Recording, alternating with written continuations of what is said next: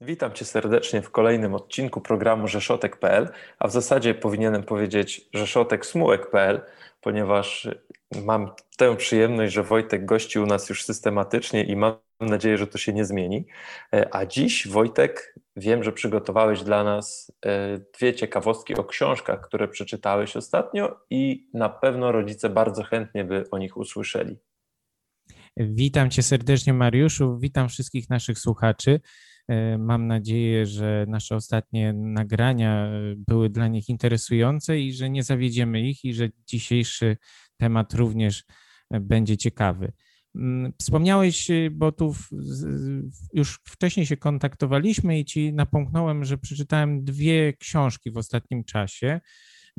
Dwie książki, które wydawałoby się, że tematycznie są bardzo podobne.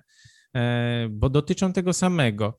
E, pierwsza z nich to jest e, dosyć znana ze względu na swoją ekranizację, chyba nawet dwie na przestrzeni ostatnich kilkudziesięciu lat, ekranizację powieści Williama Goldinga Władca Much, a druga książka to klasyka powieści dla dzieci, dla młodzieży, czyli Nieśmiertelny Juliusz Wern i jego Dwa lata wakacji te dwie książki. Kiedyś je czytałem, a dzisiaj do nich wróciłem, to znaczy dzisiaj w ostatnim tygodniu. I uderzyło mnie to, że właściwie opisują one tą samą historię, tylko w ogóle z innej perspektywy, albo właściwie może perspektywa jest ta sama, ale wnioski są inne. Obie dotyczą tego, że wskutek pewnej katastrofy, mm, u Juliusza Werna to jest y, katastrofa statku, a u Goldinga to jest y, katastrofa samolotu, grupka chłopców w wieku od kilku do kilkunastu lat, przy czym najstarsi to są gdzieś tam 12-14 lat, więc to raczej jest taka młodsza młodzież, bym powiedział, no lądują na bezludnej wyspie i obie powieści traktują o tym, jak ci chłopcy sobie radzą i książki te różni 90 lat. Wern napisał swoją w latach 60. XIX wieku, Golding lata 50.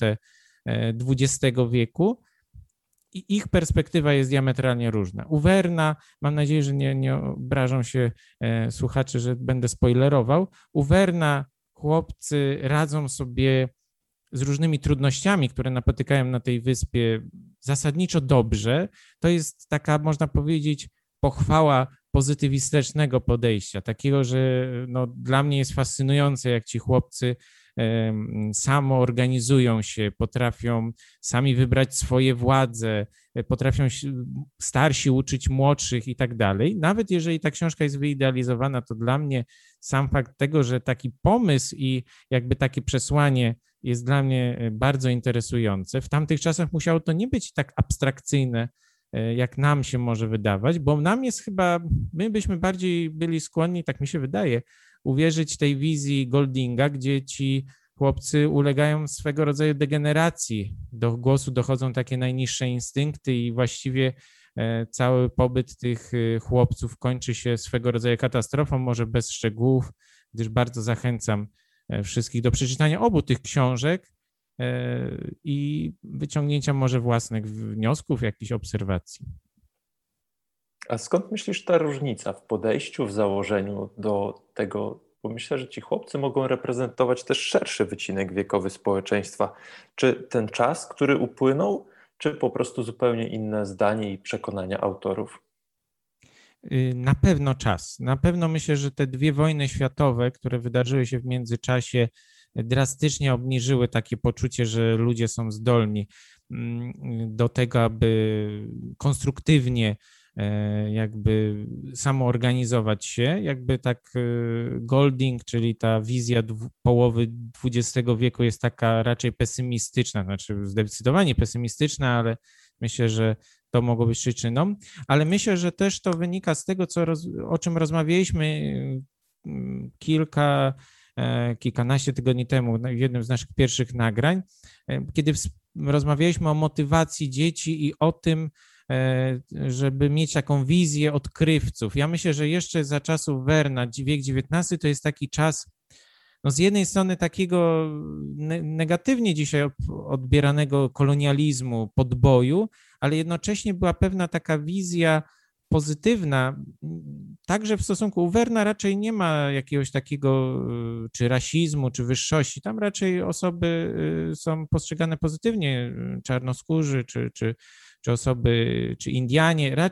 Tam nie ma tego problemu. Oczywiście Europejczycy dominują, ale jakby nie wchodząc w tą kategorię, myślę, że po prostu była taka wiara, że rozwój techniki kieruje nas ku lepszemu. Ci chłopcy wzorują się na wspaniałych y, swoich jakichś tam przodkach, na, na osobach znanych im, którzy są przytaczani. Ja myślę też, że no, jest też różnica, no, nie ukrywam, że chyba edukacji bo ci chłopcy z czasów Werna są o wiele lepiej przygotowani do tego, żeby przetrwać. To są chłopcy, którzy potrafią według opisu w internacie, którym, z którego pochodzą ci wszyscy, umieli gotować, chodzili na polowania, e, właściwie umieli wykonać wszystkie rzeczy te, co dorośli, bo tak jak według opisu książki, nauczyli się tego w internacie. Z kolei ci we Władcy Much y, Goldinga, no widać, że są bardziej takimi dosłownie dziećmi we mgle. To, to są dzieci, które nie potrafią, nie mają takich już umiejętności, takiego właśnie zbudowania wokół siebie czegoś, domu i tak dalej. Oczywiście sobie radzą, ale mm, u Goldinga właściwie to gdzieś tam ginie. Ta kwestia takiego przygotowania wcześniejszego. Te dzieci są jakby no, o wiele mniej przygotowane do tego, aby e, zadbać same o siebie. No, wiesz co, tu moim zdaniem też przebija właśnie takie niedocenianie tego, jak wielki wpływ na nas, na nasze zachowania, postawy i przekonania ma środowisko. Bo zauważ, że faktycznie przed pierwszą wojną światową ludzie w większości byli przekonani, że żadna, żaden kryzys większy im nie grozi, że wszystkie problemy będą rozwiązywane na na płaszczyźnie biznesowej, handlowej czy negocjacji, podczas gdy te przekonania zostały no, bardzo brutalnie zweryfikowane i gdzieś wkomponowały się e, w przebieg tych dwóch, tych dwóch akcji, tych dwóch opisów, tych dwóch przygód. E, I czy nie uważasz troszkę, że gdzieś być może zatraciliśmy, bardzo mocno poszliśmy w tym czasie w stronę usamodzielnienia?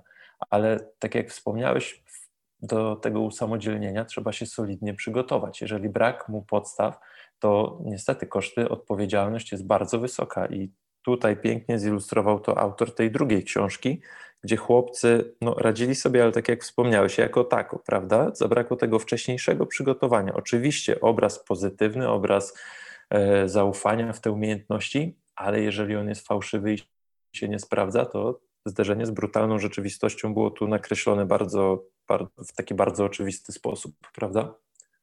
Tak, właściwie bardzo ciekawą rzecz zwróciłeś uwagę.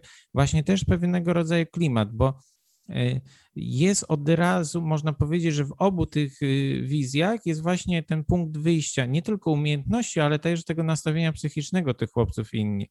W tym władcy mógł są właściwie od początku przestraszeni, i ta agresja jakby narasta. U, u Werna w, w, tych dwóch latach wakacji oczywiście też są konflikty między nimi. To też nie jest taka sielanka totalna, ale tam widać, że ta kultura, dosłownie ja myślę, że tu jest podstawa, że ta kultura rozumiana jako taka uprawa tych charakterów, tych, tych, tych zachowań, e, pozwoliła, że oni weszli w tę trudną sytuację raczej z takim poczuciem, że to jest wyzwanie, nie ulegliśmy i coś, katastrofa, tylko no okej, okay, są problemy, to, je, to z nimi walczymy. Myślę, że brak nam być może, tak bym zaryzykował, e, że współcześnie brak nam takiej postawy. Raczej mamy skłonność do poddawania się za szybko. E, nie mówię tu nawet w kontekście obecnej pandemii, ale w ogóle mm, no troszeczkę takie pójście na łatwiznę, no może nie chciałbym, żebyśmy wyszli na takich y, marudów, ale myślę, że to jest coś takiego, co warto zwrócić uwagę, że traktować po prostu wyzwania jako właśnie trudności jako wyzwania, a nie jako coś, przed czym szukam najłatwiejszego wyjścia, bo nie zawsze ono jest najlepsze ostatecznie. Cóż, no ja ze swojej strony jeszcze chciałbym podkreślić, że warto zachować ten otwarty umysł, bo załóżmy, zauważmy, że w tym przypadku dwa światłe, wielkie umysły e, patrzą na to samo zagadnienie, to samo zjawisko, mimo że dzieli ich faktycznie sporo lat, w zupełnie odmienny sposób. I ciężko powiedzieć, że jeden albo drugi jest zupełnie błędny, bo każdy sprawdzi się prawdopodobnie w innej sytuacji, więc zachowajmy umiar w osądach, zachowajmy ten otwarty umysł, czerpmy z różnych źródeł, a na koniec chciałbym Cię poprosić, żebyś zebrał wszystko i podsumował tą informację dla małego Remigiusza, który się dzisiaj urodził. I e, to o tyle ciekawe, że nasz kolega, który jest szczęśliwym tatą dziś za każdym razem i niezależnie od tego, kiedy będzie słuchał tej rozmowy, myślę, że będzie się cieszył, że, że to właśnie było dziś i będzie wracał do tego przyjemnego dnia. Zbierz to w kilku punktach dla małego Remigiusza i jego rodziców, jak postępować, jakie wnioski mogą wyciągnąć czysto praktyczne z tego, o czym przed chwilą rozmawialiśmy. A więc y, mam stworzyć takie wyzwanie dla, y, albo przesłanie dla Remigiusza. No, postawiłeś mi wysoko poprzeczkę, ale myślę, że. Nie, no jeśli to już miał... rozliczymy z realizacji tego pomysłu. Okej, okay, dobrze.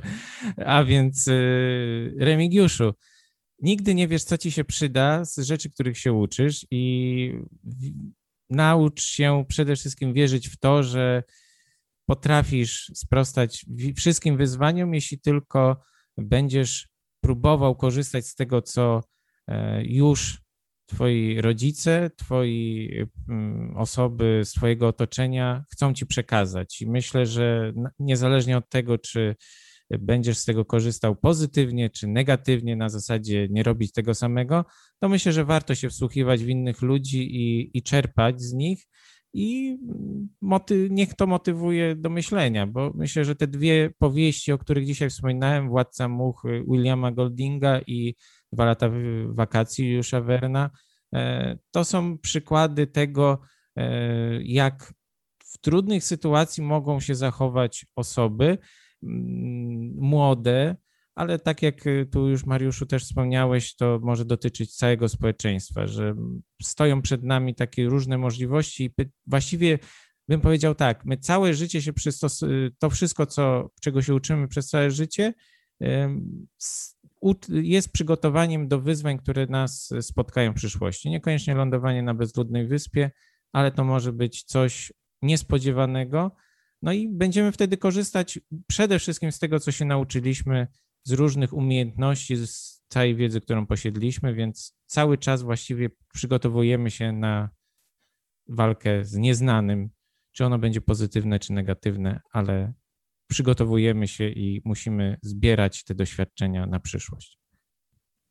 Dziękuję za tak trafne i, i, miłe podsumowanie. Myślę, że jeśli jesteśmy już przy tych metaforach, to wykorzystajmy jeszcze jedną. Niech dziś każdy z nas będzie takim małym Remigiuszem i weźmie sobie do serca dla dobra własnego i swoich dzieci. To, co powiedział Wojtek, i tak jak zebrał te myśli które były przedstawione w dwóch książkach, rozrzuconych zarówno geograficznie, jak i czasowo, odległych od siebie, a jednak tak bliskich, ponieważ wpadły w ręce w Poznaniu e, naszemu Wojtkowi i on przedstawił nam najciekawsze wnioski. Dziękuję Ci bardzo za to. Dziękuję Mariuszu i dziękuję wszystkim nam słuchającym i pozdrawiamy Remigiusza i jego e, rodziców.